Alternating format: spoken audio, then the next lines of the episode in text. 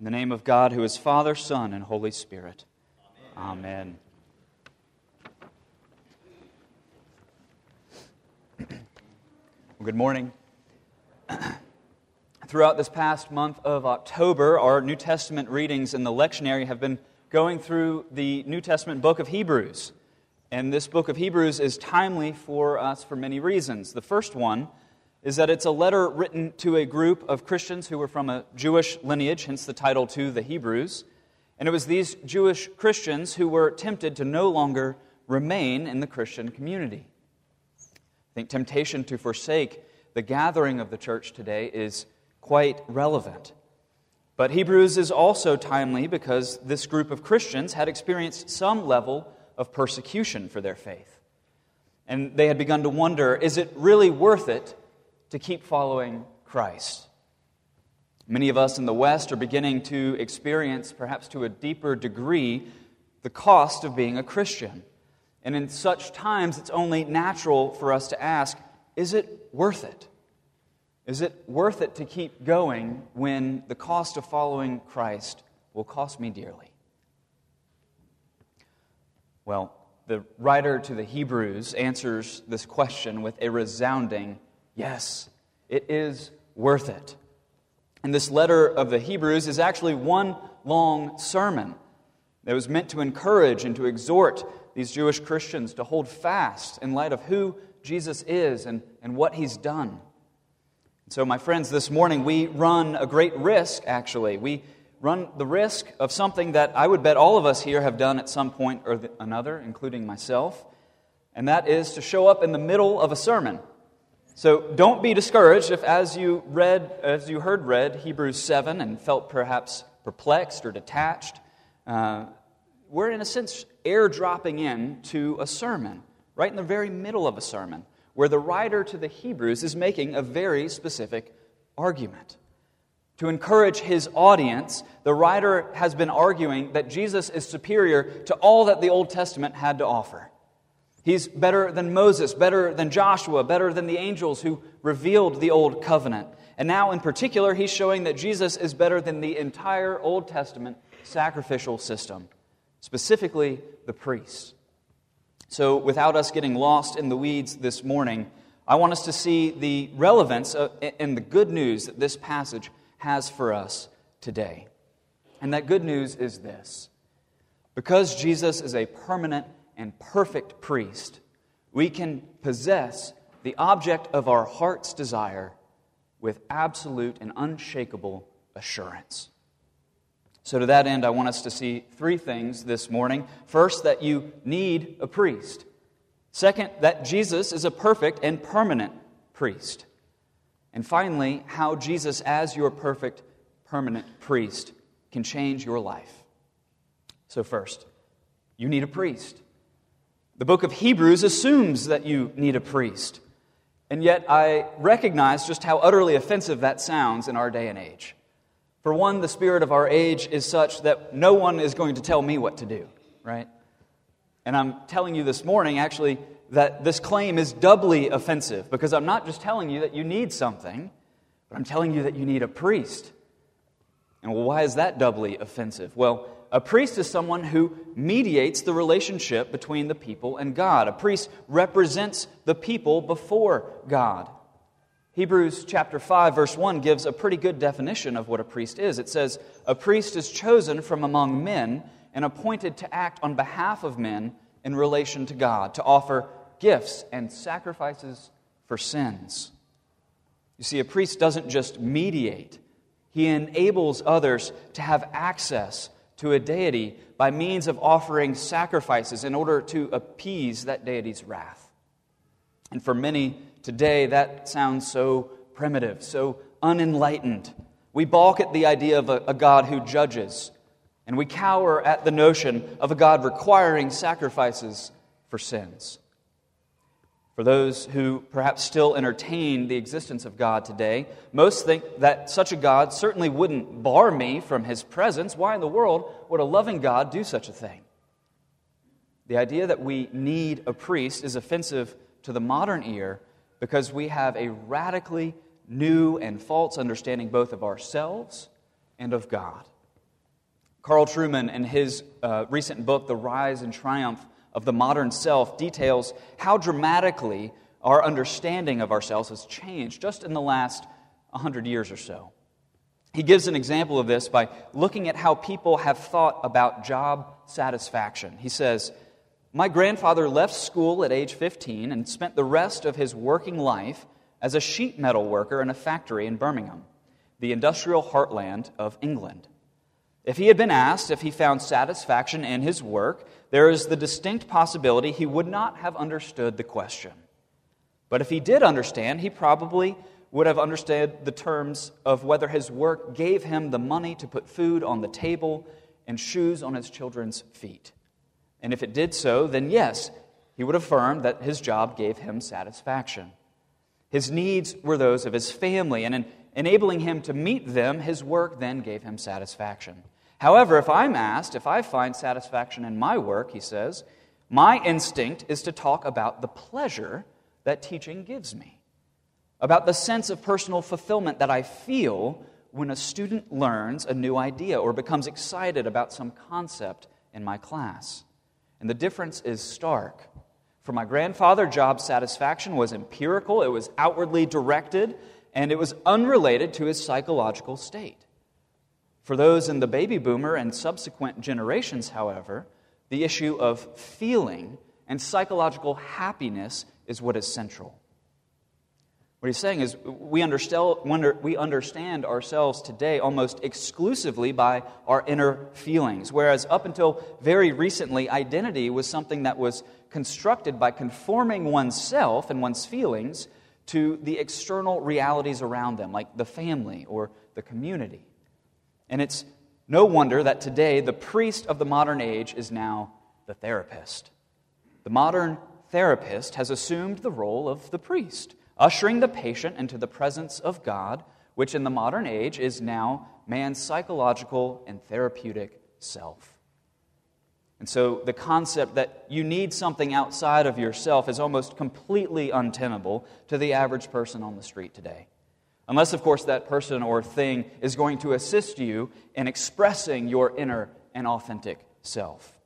But the second reason that such a claim is offensive is because we have a wrong view, as I said, of God. Today, most people construct God in their own image. They fashion him out to be as they want him to be, not as, ha- not as he's revealed himself to be.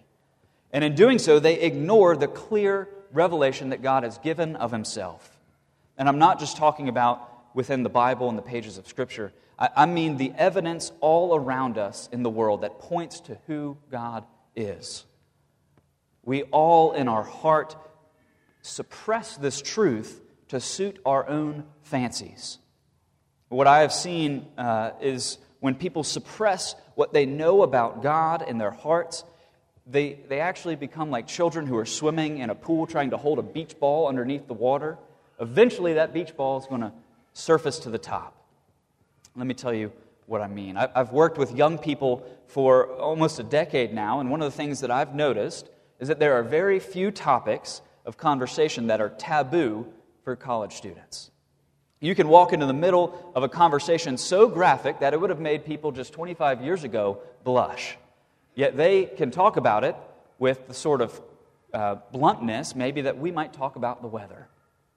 But you know, one of the, the two things that I've found that will stop a college student dead in their tracks it's the top, one's the topic of death, and another is the topic of, of guilt. Both of these have to do with this inexplicable sense of wrongness.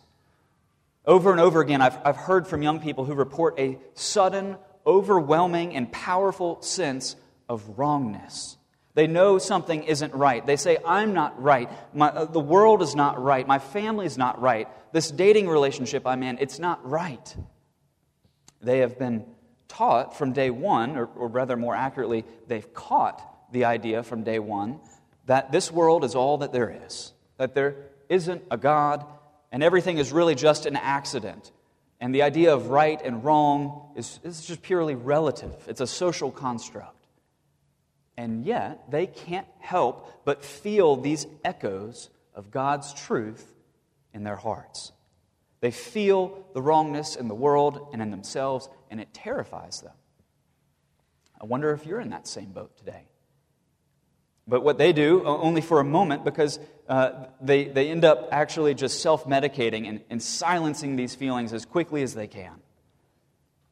And if I could sum up ministry to young people in a nutshell, it's basically being there when the self medication begins to fail and then gently yet firmly leaning into that sense of wrongness that they can't seem to shake. Because it's in those moments that you begin to realize that you need a priest. You can't represent yourself. And it's also when the Bible has some incredibly good news to offer. Because Jesus is a great priest. And that leads me to the second point Jesus is a permanent and perfect priest. A priest, as I said, represents the people before the judgment seat of God. And verse 25 in our Hebrews passage this morning says that Jesus intercedes on behalf of his people. He pleads their case. In a sense, a priest is a bit like a lawyer. In a court of law, you don't really stand on your own merits, you stand vicariously through the merits of your lawyer. On the one hand, if your lawyer is very gifted and skillful in knowing the law and is articulate and winsome, then you appear good before the judge. On the other hand, if you have somebody who is incompetent, then you look as they do. Your life in a courtroom is bound up with that of your lawyer. And the writer of the Hebrews is saying that uh, this is all very similar to what Jesus is doing in heaven right now. Our passage gives us two reasons why Jesus is an excellent lawyer. The first is that he's a permanent one, he's always on retainer. He's always available. He's always advocating. He's always pleading your case. This is what makes him so much better than those old priests that came before. Verse 23 says that all those Old Testament priests were many in number because they died. But Jesus is a perfect and permanent priest because he lives forever.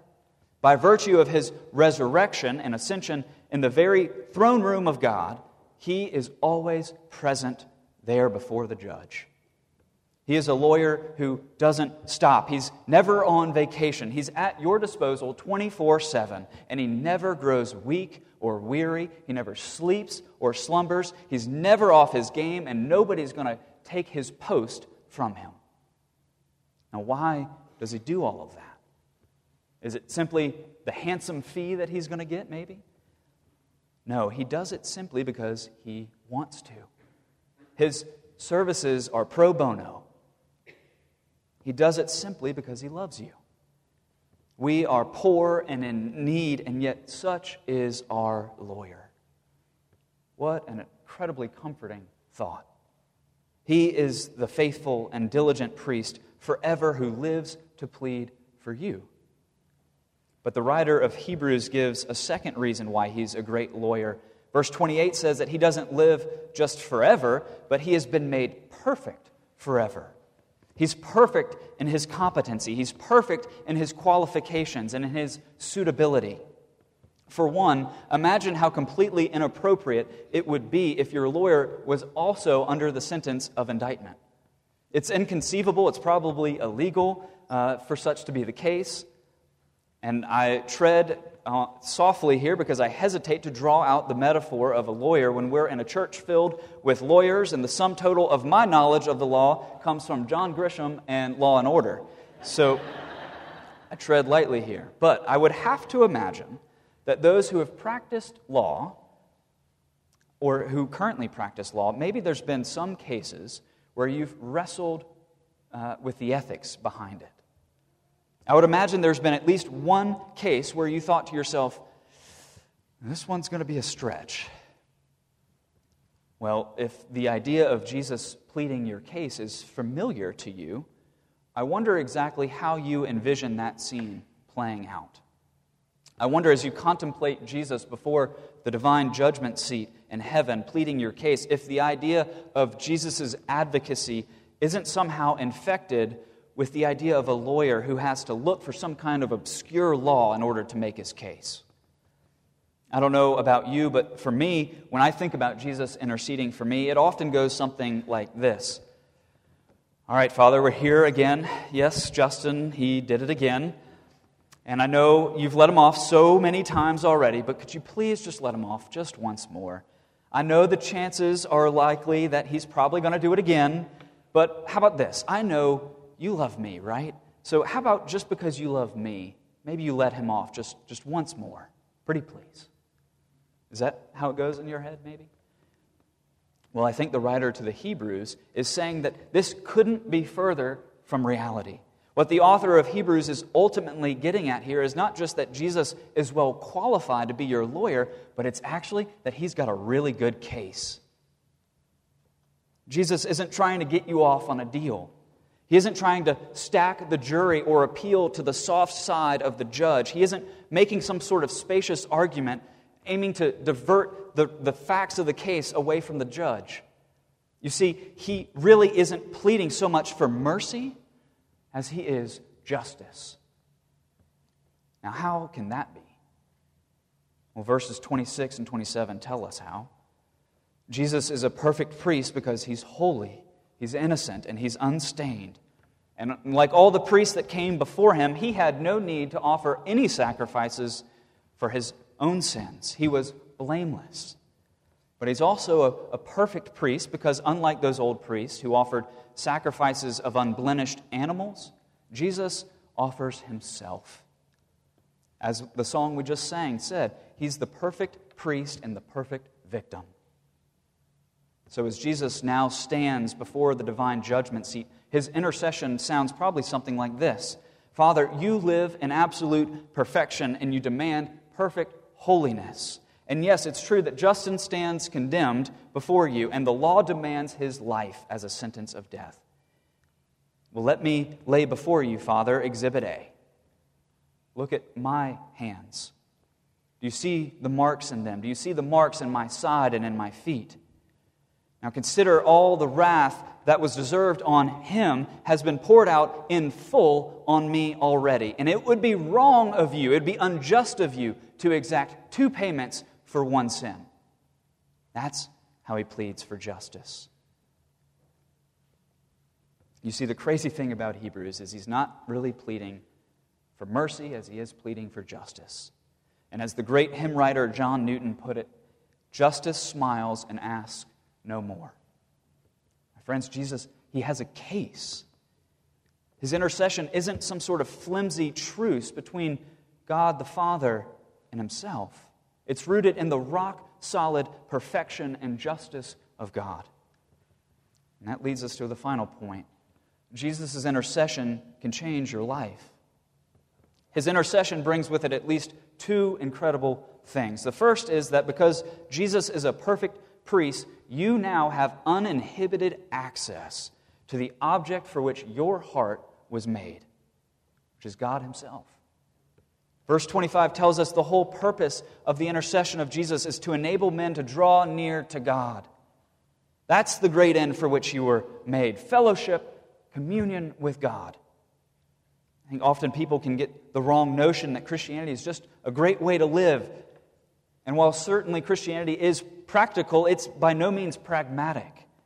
The Bible is, no, is, is not a book of rules to follow or little nuggets of wisdom on how to live your best life and I think others maybe get wrong the idea of Christianity that it's really about forgiveness, that it's some sort of cathartic narrative used to purge oneself of guilt. Again, forgiveness is part of Christianity, yes, but even forgiveness is not central to Christianity. What is central is God Himself. Forgiveness is the means to that end, to God. He's the ultimate aim of life, and He's not the God that we often construct in our own making. He's not some therapeutic vending machine. And it's trite to conceive of heaven as some kind of adult Disney world where all your magical dreams come true. Let me ask you if heaven were somehow devoid of God, would you still want to be there? If not, then you have sorely misunderstood what the Bible teaches. Search the pages of Scripture, and you will not find God to be some abstract life force or some domesticated therapist. You will find someone absolutely breathtaking, someone wild, even as uh, C.S. Lewis put it untamed, dangerous even. God is the Almighty. He's the creator of heaven and earth. He causes the rain to shine and or the rain to fall and the sun to shine. And he dwells in unapproachable light, and his radiant splendor and majestic purity, they strike all into the heart of men. And this is the God who beckons you to himself. He invites you to come through the blood of Jesus. Do you know this God? Have you drawn near at the sound of his calling? Have you trembled in his presence? Have you experienced the freedom and joy that is in him? My friends, Jesus is a great priest, and you can draw near to God and enjoy that for which you were made because of him. But secondly, Jesus' priesthood brings uh, another thing. It, it enables us to possess God in an unshakable assurance. As a minister, one of the things that I have seen most people struggle with in the Christian life, and including myself, has been when believers are plagued with this idea of a lack of assurance. If you're here this morning and you've ever felt a lack of assurance in your relationship with God, let me encourage you to go ahead and underline verse 25, where it says, Jesus is able to save to the uttermost. The crazy thing about that word uttermost is it, it means both that he's able to save completely and perfectly from every sin, even the worst sin that you have. And yet it also means that he's able to save all the way to the end because he lives forever. No one can remove him from his office. Jesus, he saves to the uttermost. And yet, I have found more often than not that the question on people's hearts is not so much how can I be sure that Christ is able to save me, but rather how can I be sure that I've actually believed in Christ? You see the difference? It's a very valid and very important question. It's one that Christians have fretted with throughout the ages. And what I've found to be the most helpful answer to that problem is articulated by Sinclair Ferguson in his book, The Whole Christ. In this book, he recounts this little known 18th century uh, controversy in the Church of Scotland called the Marrow Controversy. And of important significance is a figure named Thomas Boston. You see, Boston himself, he encountered numerous people who were beset with this lack of assurance. They had come to him with questions like Am I really a Christian? Have I really believed? Or is this all kind of in my head? Boston would note that the crux of the issue is what that people would get really concerned with the lack of evidence in their lives. And so, of course, what did these anxious persons do when they didn't see much evidence in their lives? Well, they would, they would double down and try harder to produce the evidence. Have you done that? I wonder. What Boston says is that's a fool's errand. It doesn't work. The second we get preoccupied with the evidence in our lives, Boston said we are going back to the old ways of the flesh and not the ways of the Spirit. So, what does he say to do? He says, if you want more assurance, don't get introspective. No, the, the only way assurance of faith will come about is to get a better grip on the object of your faith. If you turn inwards in these moments, it's like entering a labyrinth that you're never going to be able to escape. But on the other hand, if you lift up your eyes to the crucified and risen Savior, who's right now pleading your case in heaven, and you see all his excellencies and all his perfections, if you turn your eyes to those things, assurance is inevitably going to follow like good fruit. My friends, if you are beset this morning with doubts concerning the sincerity of your faith, what you must do is not to turn inward, but to turn upward. Look up to your great high priest in heaven. Behold, Jesus Christ, and that will fan into flame the remaining embers of your faith, even when they've grown cold. At the end of the day, it's, it's ultimately not how much we trust our lawyer, but how good our lawyer is. And Christians have a perfect lawyer. And that will embolden you to trust, to have assurance. So, my friends, examine his perfections. Remind yourself of his ongoing intercession. And have these words ever before your eyes and blazed on your soul that Christ is able to save to the uttermost. To him be the glory alone, and to us be the joy and the assurance. Amen.